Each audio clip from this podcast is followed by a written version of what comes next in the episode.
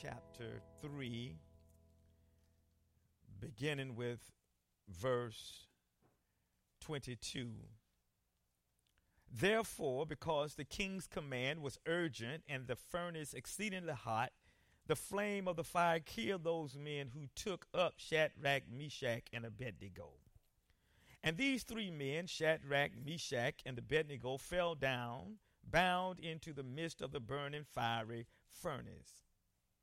Then King Nebuchadnezzar was astonished, and he arose in haste and spoke, saying to his counselors, "Did we not cast three men bound into the midst of the fire?" They answered and said to the king, "True, O king." "Look," he answered, "I see four men loose, walking in the midst of the fire, and they are not hurt, and the form of the fourth is like the Son of God." I want to preach today with the help of the Holy Spirit, and I solicit your prayers from the subject, a faith that fights fires. A faith that fights fires. A faith that works, if you will. In the setting of today's text, King Nebuchadnezzar, who is the king of Babylon, is furious with Shadrach, Meshach, and Abednego because they refused to bow down and worship the image of gold he had set up in honor of himself. In addition to refusing to bow down to this golden image, they went further and said to the king that we will not bow, and that the God we serve is able to deliver us from this fiery furnace. But even if he chooses not to, we still will not bow. Verse nineteen states, "Then Nebuchadnezzar was furious with Shadrach, Meshach, and Abednego, and his attitude towards them changed. He ordered the furnace heated seven times hotter than usual." Verse nineteen tells us that the king went into a rage, took the previous deal off the table. The previous deal was, we'll, I'll give you a chance. If you decide to bow, I will. You will not burn. But because these men are defiant, he takes the deal off the table, and he orders that the furnace is hot, heated seven times hotter than normal. Now, what's that about?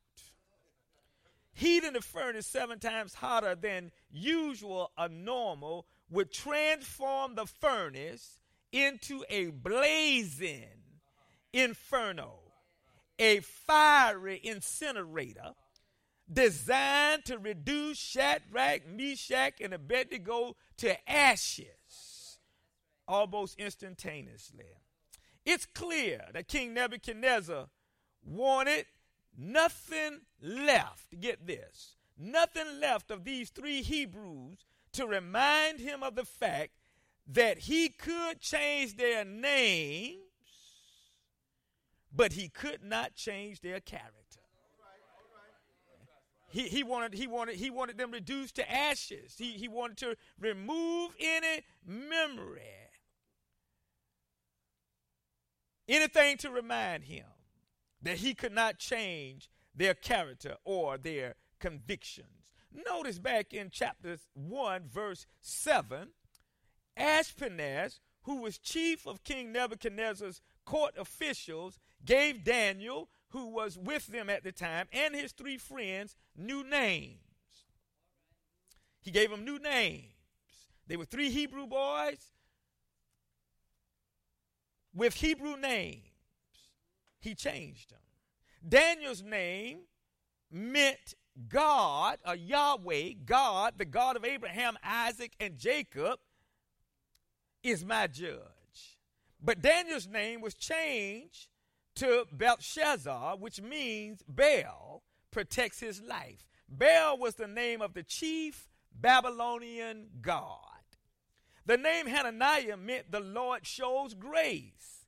His name uh, meant under his, his new name meant under the command of Aku, who was the moon god.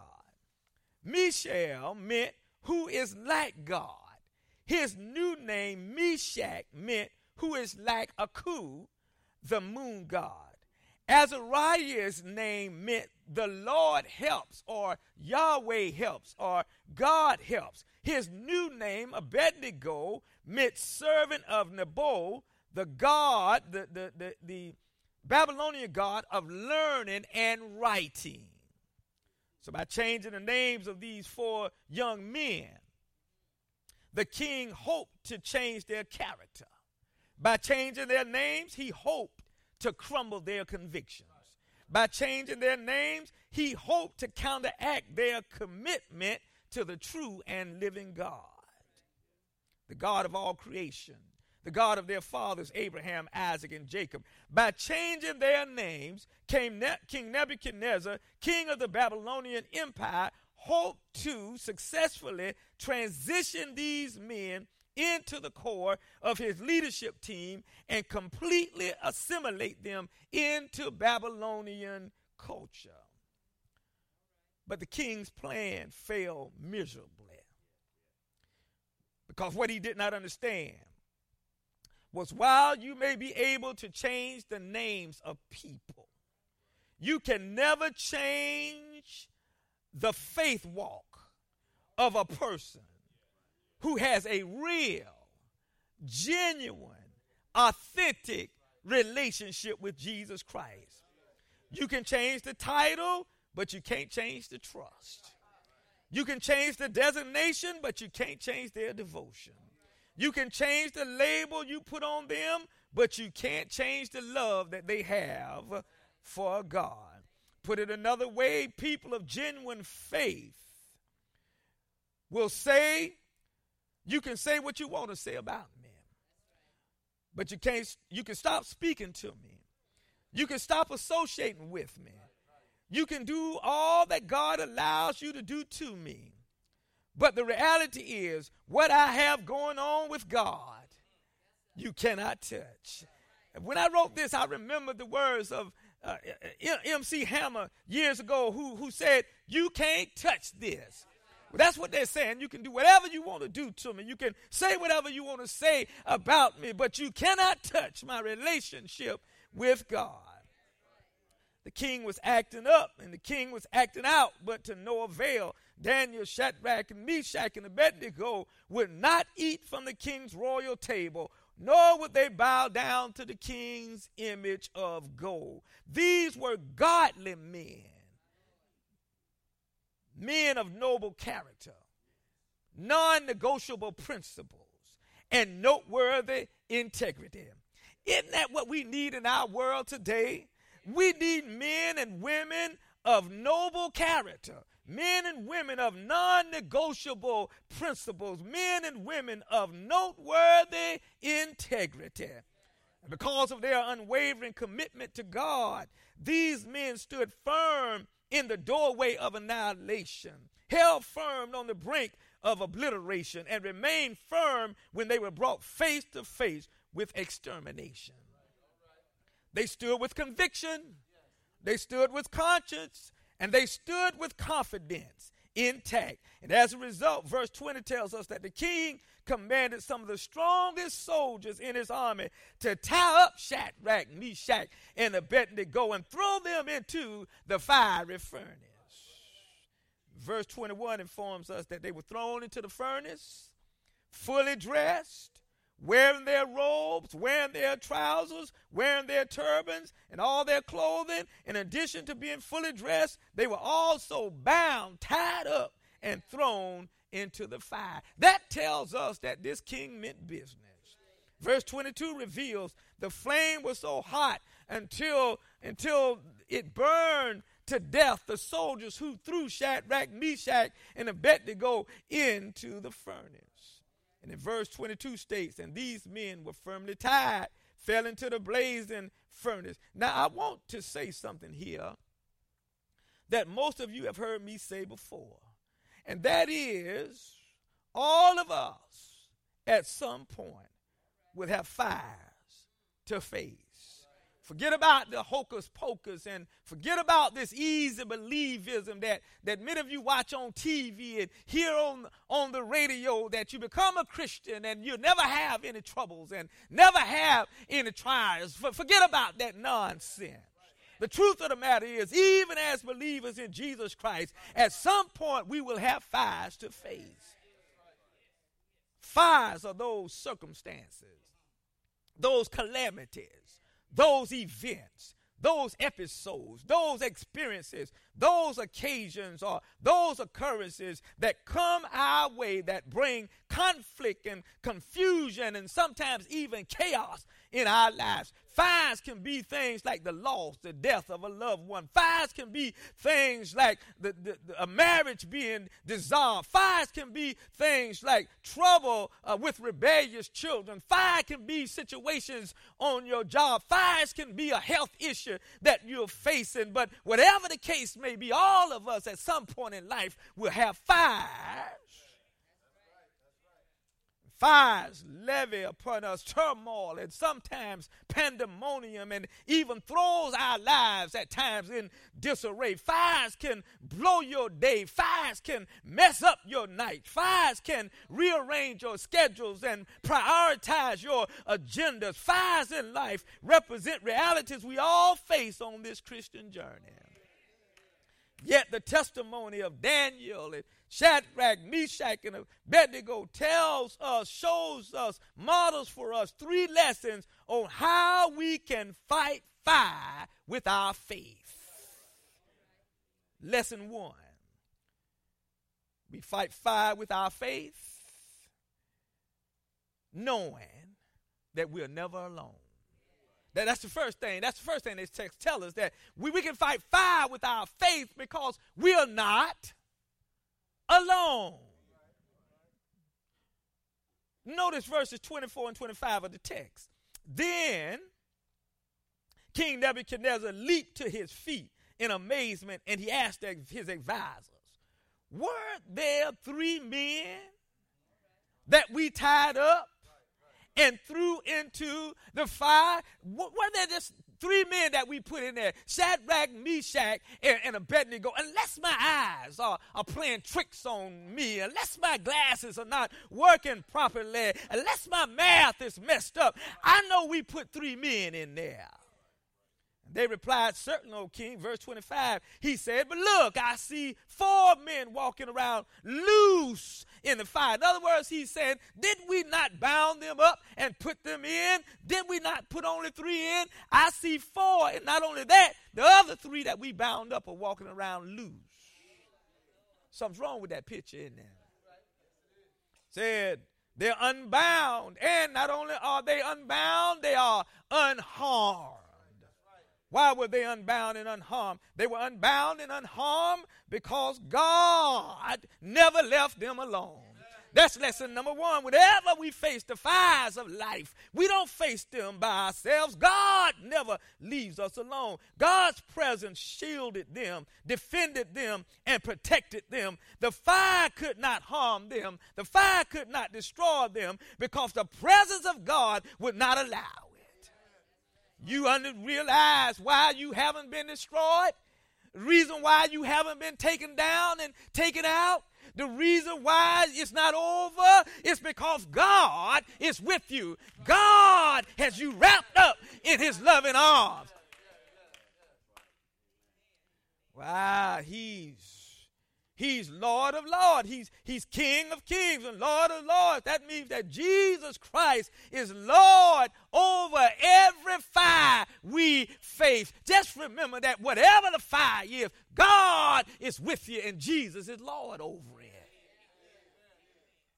Don't, don't you remember how those of us that have had fireplaces? I know that's kind of alien concept down here in Florida, but some of us have lived in cold places and you have fires. And, and you know, when you make a fire in the fireplace, you got it in the cast iron fireplace. But you know one thing, you control that fire, don't you?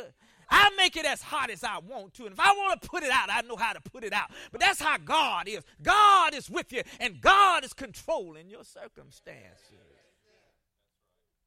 One of the greatest hallelujah components of the Christian faith. A hallelujah component is something that ought to make you shout. If you don't get up out of your seat, at least you ought to be shouting on the inside. It's a hallelujah co- component. A hallelujah component is that thing that overwhelms you when you're driving along sometime and you just get to thinking about the goodness of God and tears start to flow and you're clapping your hands and you're praising God. One of the greatest hallelujah components of the Christian faith is that you and I have a Savior in Jesus who has promised never leave you alone. Sometimes folk will leave you alone, won't they? Sometimes people will promise that I'm with you uh, to death do us part, and sometimes they'll walk away from you and leave you alone. Sometimes friends will say, I'm with you. But you look around and there's nowhere to be found. Sometimes folk promise, but they'll leave you alone. But Jesus has promised, I'll never leave you.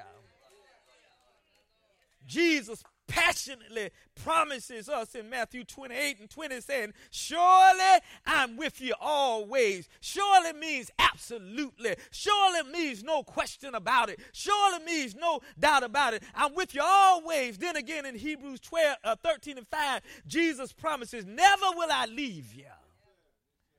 Never will I forsake you. Never means I won't leave you when you mess up. Never means I won't leave you when you drop the ball. Never means I won't leave you even though you have sinned and fallen short of the glory of God. He says, never will I leave you. Nothing can separate you. Never will I leave you. Never will I forsake you. Those of us who trust the finished work of Jesus on Calvary's cross for our salvation. Those of us who stake our claim on his victorious resurrection. Those of us who understand that there is absolutely nothing that can separate us from his love can rest assured that he's always with us. Because he promised never to leave us alone. God is not a man that he should lie. Back in the nineteenth century, an author wrote these words to a hymn that captures the essence of the ever-present nature of Jesus Christ, even when we go through the fires of life. The author wrote, I've seen the lightning flashing, and I've heard the thunder roll. I've felt sin breakers dashing, trying to conquer my soul. I've heard the voice of my Savior. He bids me still fight on, for he promised never to leave me, never to leave me alone. So the next time you face a fire, just remember Jesus is right there with you. Sometimes when things go wrong, people will say to us, where is your God? We can say unequivocally to them that our God is right here with us in the midst of the fire. Our God is right by our side. Lesson two, we fight fire with faith, because God makes it possible for us to function in the fire. We, we fight fire with faith because God makes it possible for us to function in the fire.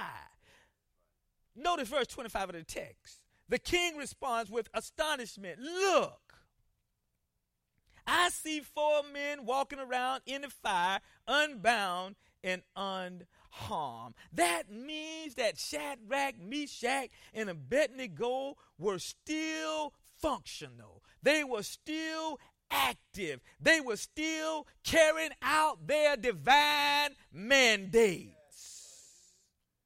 And get this, their setting was the furnace. Their surrounding was hot.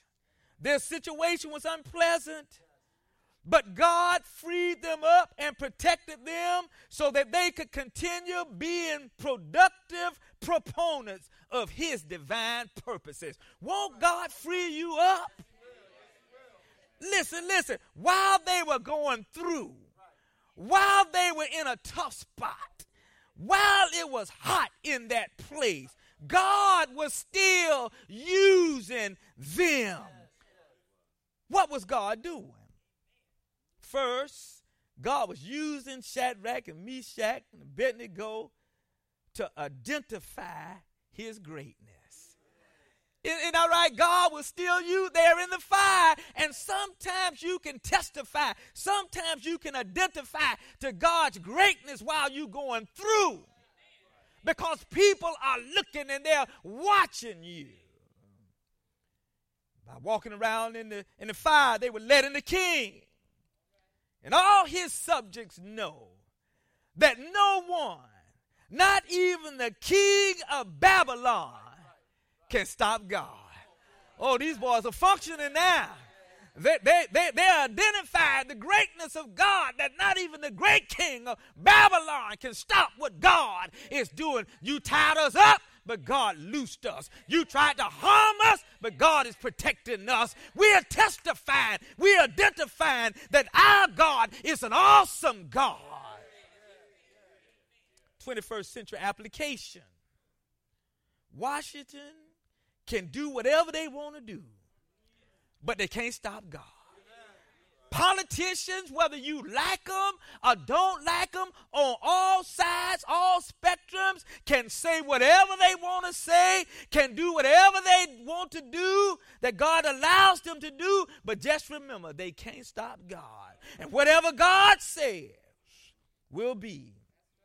People with money, people with prominence, people with power living outside of the will of God can't stop God. People can boast, people can brag, and people can even bribe, but no one can stop God's plan. Second, not only was Shadrach, Meshach, and Abednego identifying God's greatness, Shadrach, Meshach, and Abednego were verifying God's goodness. God is so good that he has rescued us. Help me, somebody, from your hands. I, you know, Sister Argo mentioned that that that series that Pastor Stevens is teaching on, on Joseph. I mean, all they tried to do to Joseph, God was in charge. They couldn't stop him. Couldn't stop God's plan for Joseph's life. Can I remind you of something today? That whatever God has for you, and nobody can stop what God is doing in your life.